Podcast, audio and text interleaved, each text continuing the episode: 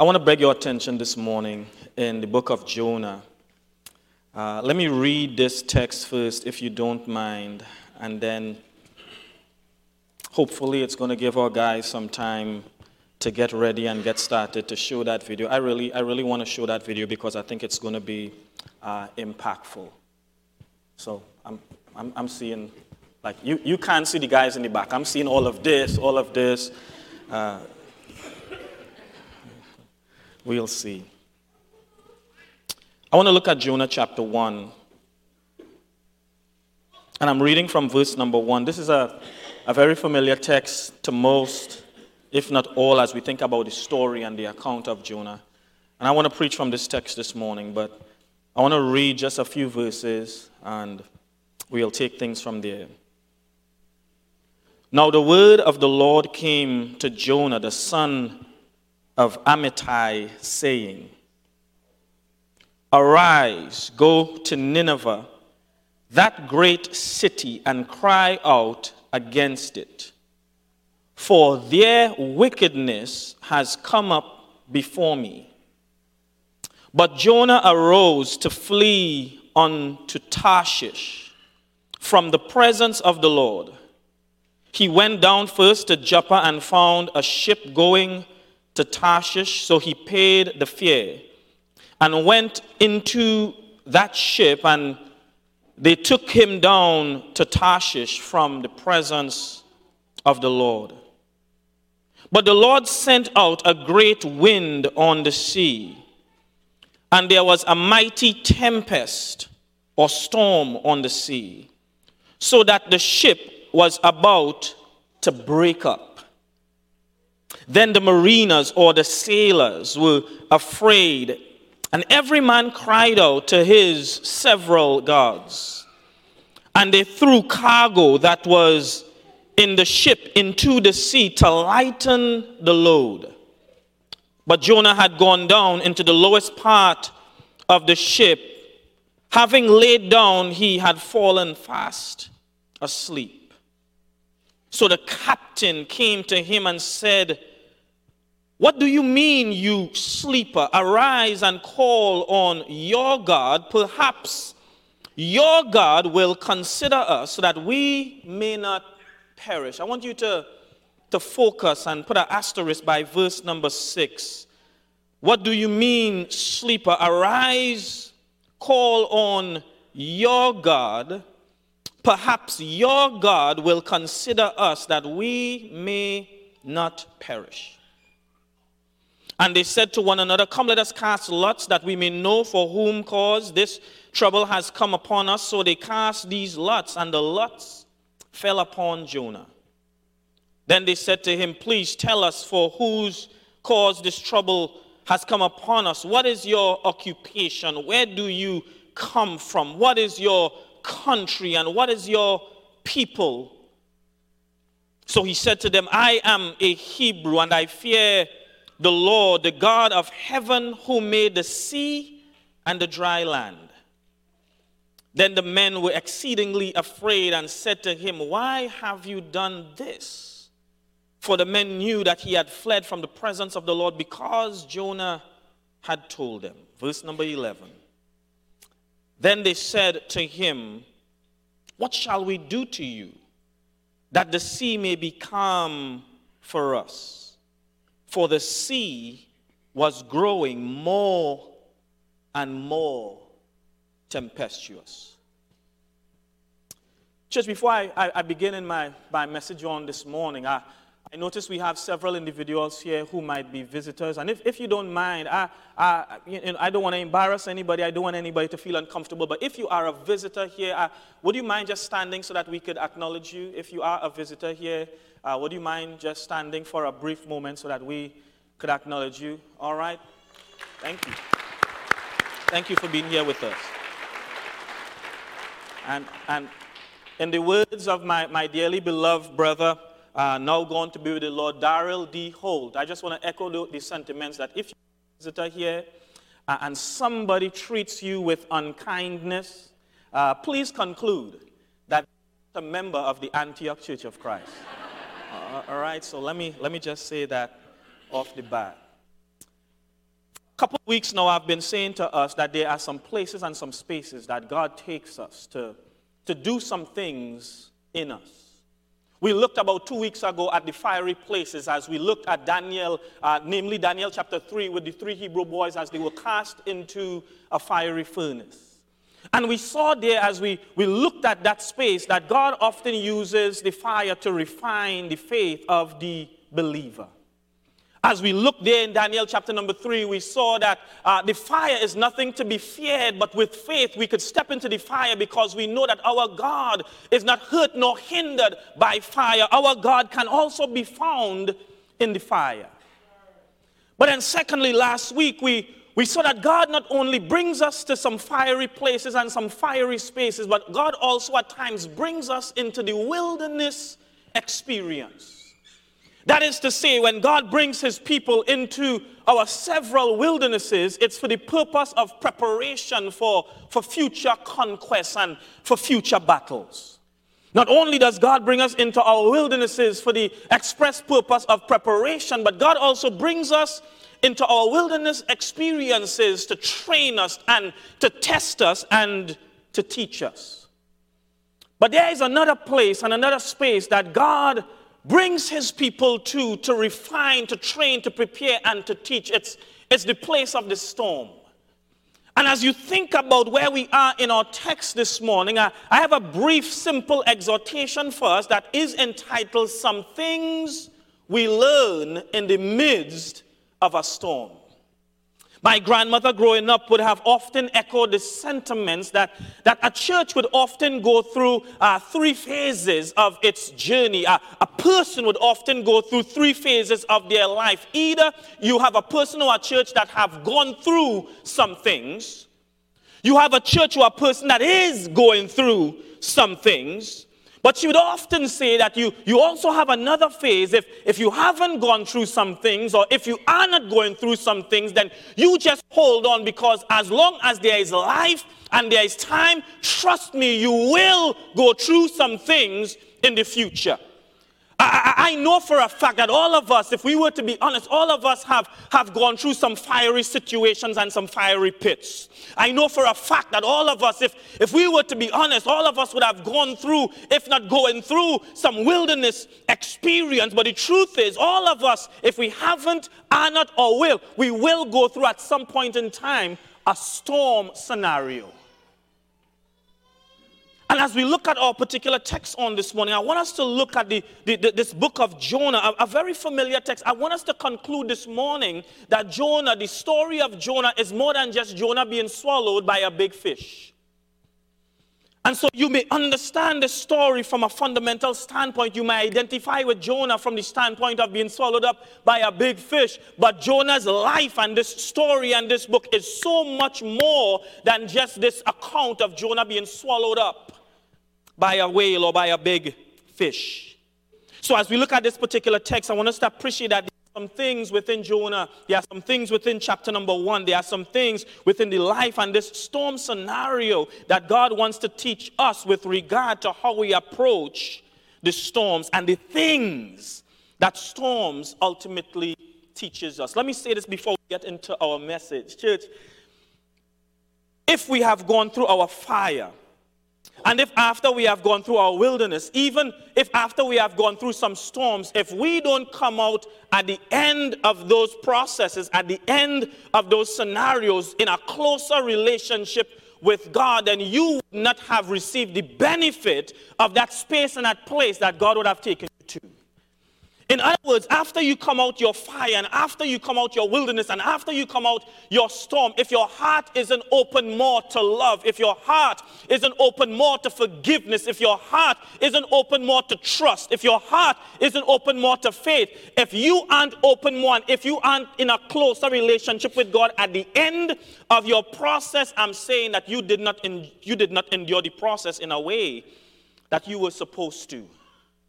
I had a teacher one time that would say, if you continue getting F's, it's because you, you didn't learn in the classroom setting. And so, if we continue to be people after coming out of our several situations and several storms, if we come out more hateful and more hurt than closer in relationship to God and I'm sorry, then maybe that means we didn't approach our storms and approach our wildernesses and approach our fiery pits with the type of mentality and heart that we were supposed to. But there are four things as we look at this particular text. There, there are four things I want to show us from this text that I believe that God teaches us in the midst of our several storms. Number one, I want us to appreciate that storms teach us to always be prepared. Could you repeat that? Always be prepared. Storms teach us to always be prepared. When I was growing up, I, I had a grandmother, and as I was growing up with my grandmother, there, there, are several things I could say concerning my grandmother on this point about being prepared. But, but have you ever had somebody in your life, and, and, and, and you know, a lot of, a lot of you know, African American folks could, could, test, could testify to this, but my grandmother would say things that, that, that would make us blush today. She, she, she would say things to me like, make sure that when you're going out, I could be going out right to the street or I could be going out to the, to the neighborhood grocery or whatever. She says, make sure whenever you are going out, please forgive me for my language. She says, make sure that you have on good underwear. because you never, you never could tell if you might end up in the hospital. what she's trying to teach me and what she was trying to teach me at the time was always be prepared. The old people back home would say, you don't, you don't pray for rain and then not take an umbrella. You always be prepared. When, when I was growing up, I remember this clearly as then I've shared this already in times past, maybe, maybe not even here, but I remember growing up, she would, when, when I'm getting ready to go to school at times, and our school system, we had to get up really early in the morning. You would have to do all your chores. Kids, you, you, you, had to get up early enough to make your bed and clean your room and help, you know, clean up the house and everything else before you left the home. You didn't just get up on Monday, change your clothes without brushing your teeth or taking a shower and go off to school. You got up in the morning and you did some chores, and then after you concluded your chores, you got yourself ready to go to school. Getting yourself ready to go to school meant that you didn't necessarily walk out the street to get a taxi or jump in somebody's car. You needed to start walking for maybe a half a mile, a mile or two, depending on where you were. But I remember there would be times when it's, it's, it's very early in the morning and there is not a cloud in the sky, t- uh, Todd. And, and she would say to me something like this She would say, Take an umbrella or a raincoat with you. And I'm watching her like, Ma, you have to be a mad lady. There is not a cloud in the sky right now. Why would I? My, my, my book bag, poor kids, you, you kids have it good today. My, my book bag would be three, if not four times bigger than my little body. And so you have to walk. I, I, this, I'm not joking. You guys think I'm joking? You, you, you have to walk like this going to school. The bag was that big. And I would say, Ma, you have to be crazy. My bag is so big. You're asking me to add one more thing to this. No, no, no, I don't want to do it. But, but I, will ask her, like, what do you mean take an umbrella? What do you mean take a raincoat? There's not a cloud in the sky. And she would say the weirdest things, Sister Angie. She, she would say some things like, well, I could smell the rain in the air. It wasn't until I got older did I, did I understand that there were some telltale signs about, about the weather and, and things that you could smell rain long before you see it. And if it wasn't the fact that she could smell it, she would say, Well, you know, I, I just feel it in my, in my knees, my shoulder is hurting. And, uh, and so she, she, she, she's noting the change in the temperature because she feels it in the body. Here it is in our text. I want us to appreciate no sooner does Jonah leave the presence of God, that he makes his way down into Joppa to find a boat to go in the exact opposite direction that God instructed him to. God told him, I need for you to go to Nineveh. He says, No, God, I'm going to Tarshish. Who are you, Jonah, to, to tell God where you want to go? Who are you, Jonah, to look God in the face after God gives you instructions to go and speak a word to these people? Who are you not to do it? But Jonah has a chip on his shoulder because at this particular point in time, Jonah understands that the people of Nineveh, their heritage and their history was a wicked one. Even God says it in, in, in the account of Jonah. They were a wicked people. It was a wicked city. But God also knows that as much as a person might be wicked, God also knows as much as a person might be evil, God also knows as much as a person might be broken, they are just one word away from repentance. I know at times we might feel like if we're limited, or we might think to ourselves in our human capacities that, that, that we have the ability and the right to choose who we take the Word of God to. But the Word of God is, be, is to be taken to every single person in every single nation, in every single place, no matter the state of their heart. If you and I, as human beings, were to determine who got saved and who didn't get saved, then we would choose people based on the outward appearance. When God was a God of, to prove that He didn't judge based on the outward, He judged on the inward. So it didn't matter what the history was. God is saying there's a time to repent. It didn't matter what their hearts were like. God is saying they could still change, but it was dependent on the Word of God. No sooner did these men take off uh, from, from, from port, did we recognize that later on they came upon a storm. And what I want to show us is that as they, they launch from the port and as they make their way out onto the sea, I want us to see this. These mariners were skilled enough as they looked at the skies and as they took into account the wind, they would have known if the conditions were conducive enough for sailing or not. So, in other words, just as my grandmother had the ability to tell if rain was going to fall because she could smell the rain in the air, these mariners were more skilled to be able to tell if a storm was going to come on the horizon. The point is this when they left Port Church, the conditions were conducive. When they left port, there was no storm to worry about. Let, let, let, let, me, let me make this a little bit more applicable. When they began their Christian journey, there was no trouble to be seen.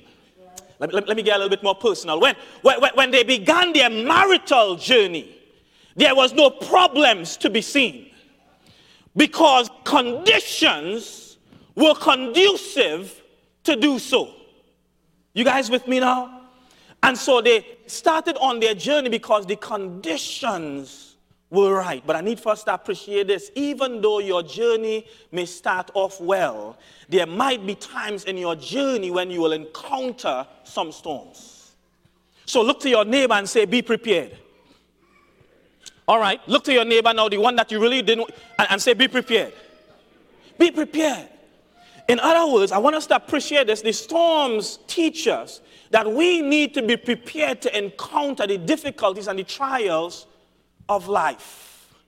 Come with me if you don't mind, really quickly. I want to show you this really quick before we move on. Come with me to the book of 1 Timothy, chapter number 4. 1 Timothy, chapter number 4. I want to take up the reading from verse 12, but my, my highlight verse is going to be verse number 15. 1 Timothy, chapter 4. I want to begin my reading in verse number 12, but I want to make my way down to verse number 15.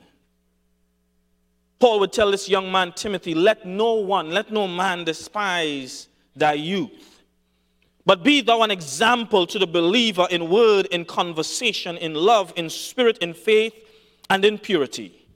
He says in verse number 13, Till I come, give attention to reading, to exhortation, and to doctrine.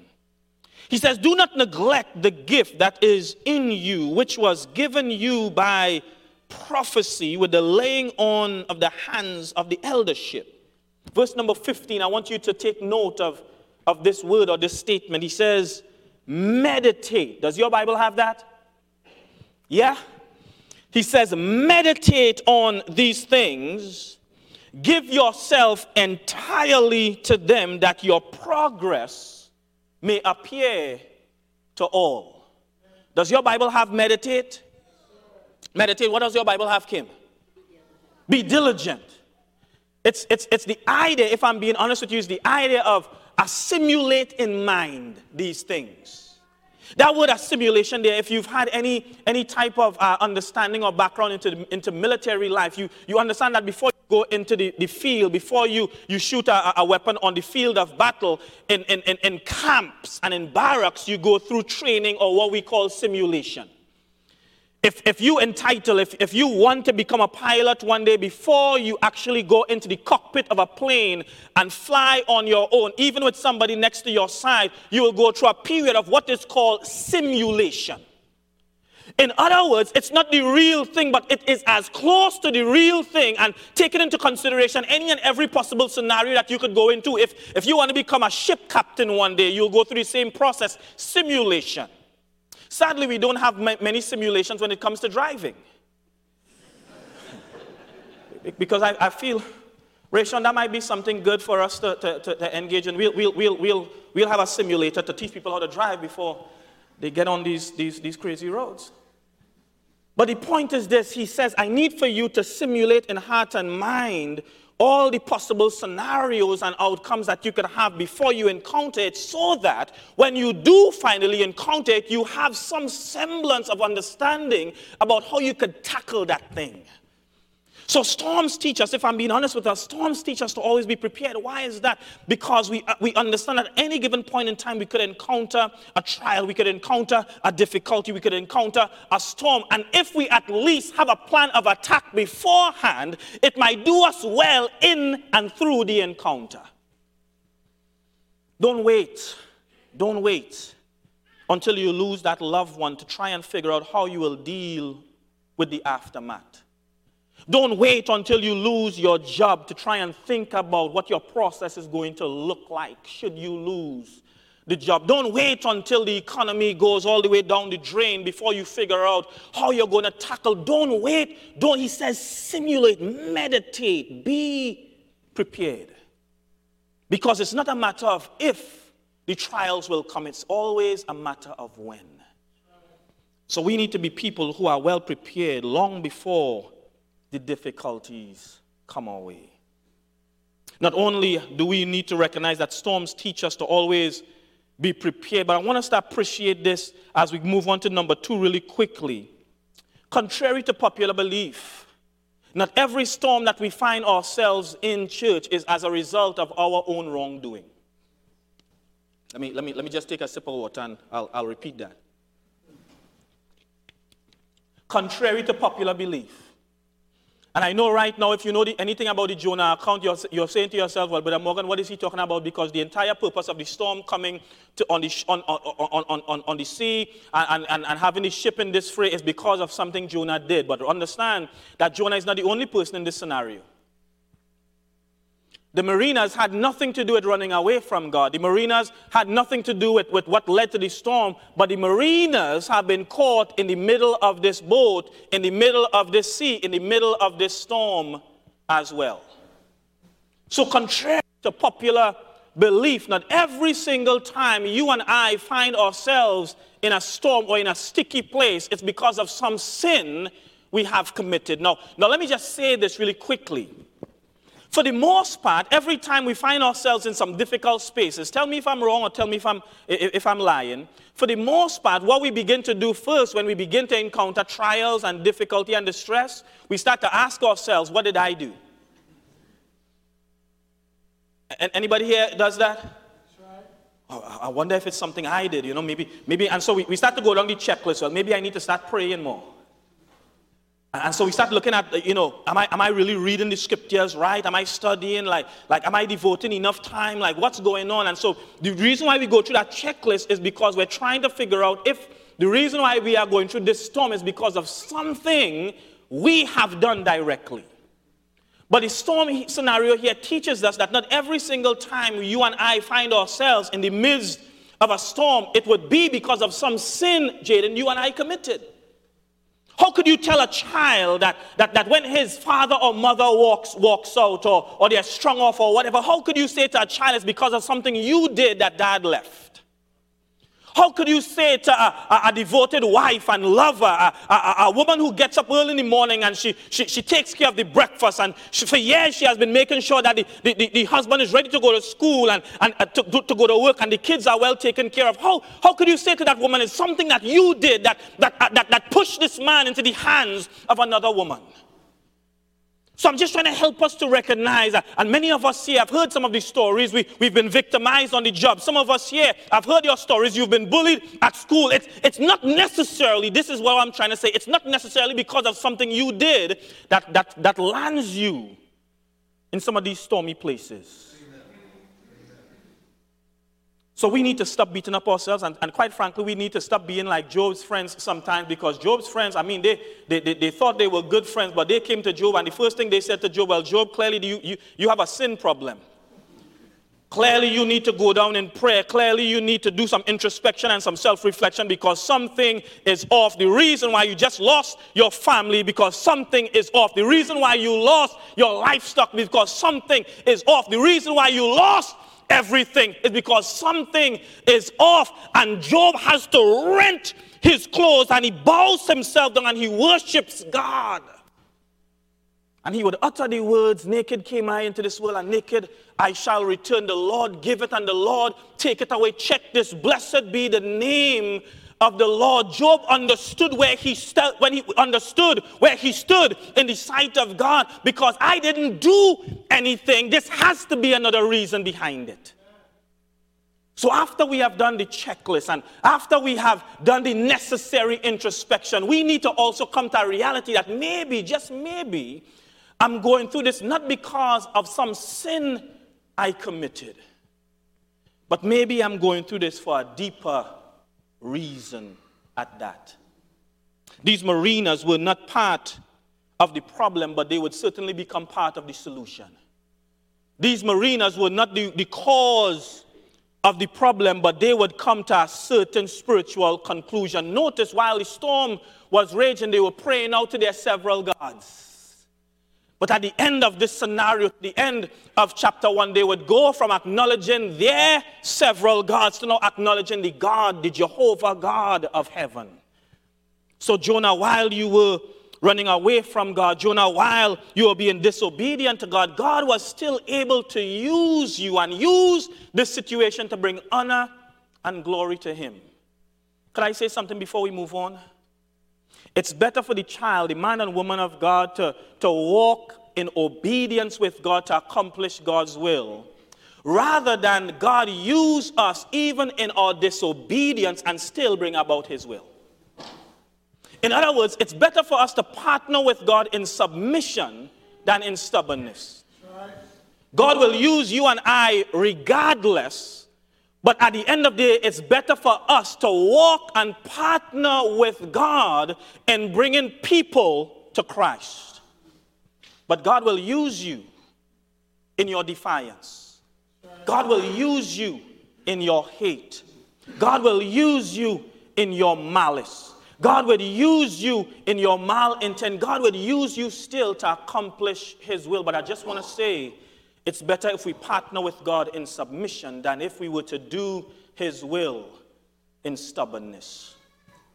So not only not only does God teach us through the storms that we need to always be prepared, but God always teaches us as well in the storms that contrary to popular beliefs, not every single storm we encounter is as a result of some wrong we would have done. Let me move on really quickly.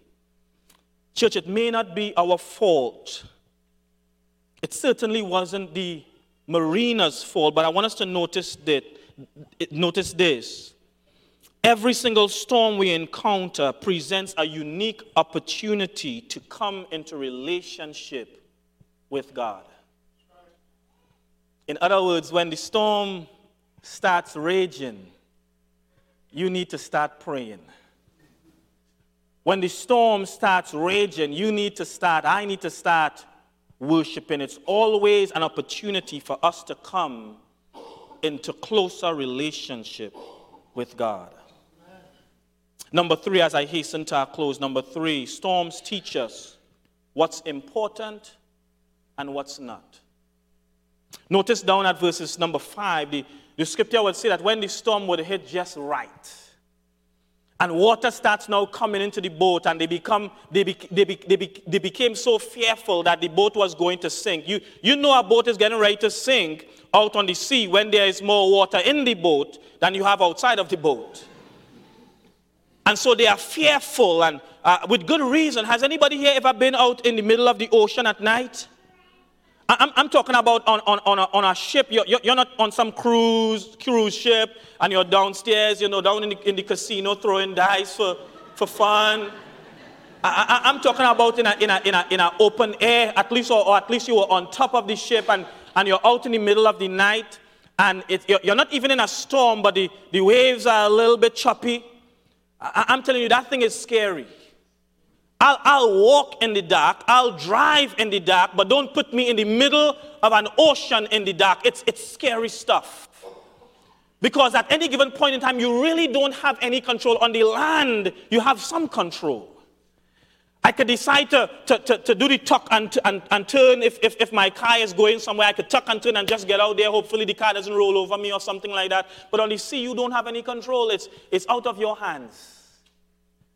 And so, if the boat goes overboard, if, if, if, if, if, if the ship begins to sink, you have very few options. But here it is, I want to start preaching as we look at this text. Here are these mariners. And notice this the scripture says, they come to a point where they begin to take the cargo and they begin to throw all of the cargo overboard. Don't, don't miss this. These mariners, their main source of income wasn't acting, acting as a taxi service for people like Jonah. Their main source of income was trade. So they would go from place to place, they would buy, and then they would go another place and they would sell. Their, their main source of income was trade. So the very same thing that they were casting out of the boat was, was the thing by, by which they sustained themselves and their family. But notice, as the storm was raging, they, they got a clearer picture as to what's important and what's not. People will kill you for their car. People will kill you for their money. People will kill you for their possessions. As a matter of fact, people will kill you for yours. Right? But the point is, people will, will, will, will obviously kill you to, to, to, to safeguard what they have. These mariners, when they recognize what was really at stake, either we keep the cargo on the boat and we are more likely to die, or either we cast the cargo overboard. I know we have some millions in here. I know we have some hundreds of thousands in here. I know we have years worth of wages and equity represented right here. But right here, right now, the thing that's most valuable is my life. Storms, storms have a way of teaching us what's important and what's not. When they had a decision and a choice to make of choosing between things and their life, they understood that there was only one choice to be made, and that was to choose their life. Now, let me make this spiritual because this is all about the spiritual understanding as well. I'm telling you, if you have to choose the physical things of this world over the spiritual things of God, I'm, I'm trying to help us to recognize choose the spiritual things of God every single time. Because these are the things that, that don't decay, these are the things that don't fade away. These are the things that, that thieves can't break in and, and steal. These are the things that matter most. The spiritual things of God. Your spiritual life is more important than your physical one. So if you have to choose between your physical life and your spiritual life, choose your spiritual life. Choose your soul over substance. Choose God over things. Choose people over possessions. So storms teach us what's important and what's not. If it's one thing COVID should have taught us is, is that church is of the utmost importance. If one thing COVID should have taught us is that, is that family is of the utmost importance. If one thing COVID should have taught us is, is just how valuable faith is and, and, and, and having the ability to overcome fear, if, if it's one thing the storm is supposed to teach us, is what's important and what's not. Dare I say that when we come to worship, it's not about scrolling on your phone, watching Facebook.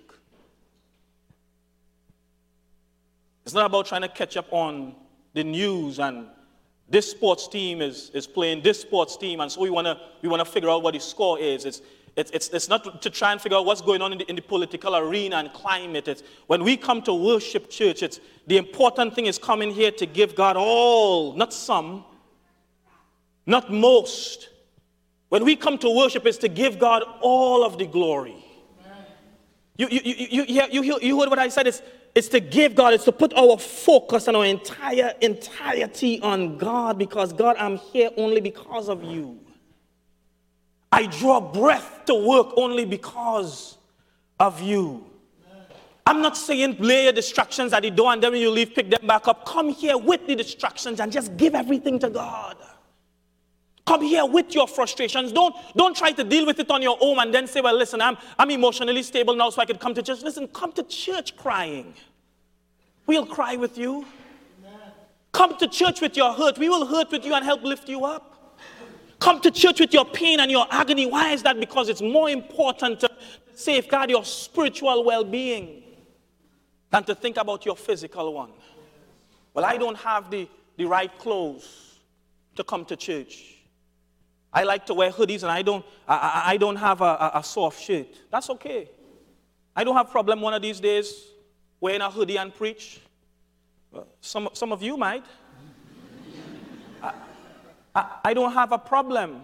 God knows I don't have a problem wearing a short pants if that's going to make folks comfortable to preach. Granted that it's not too short, I do have legs. But you, you, you guys with me?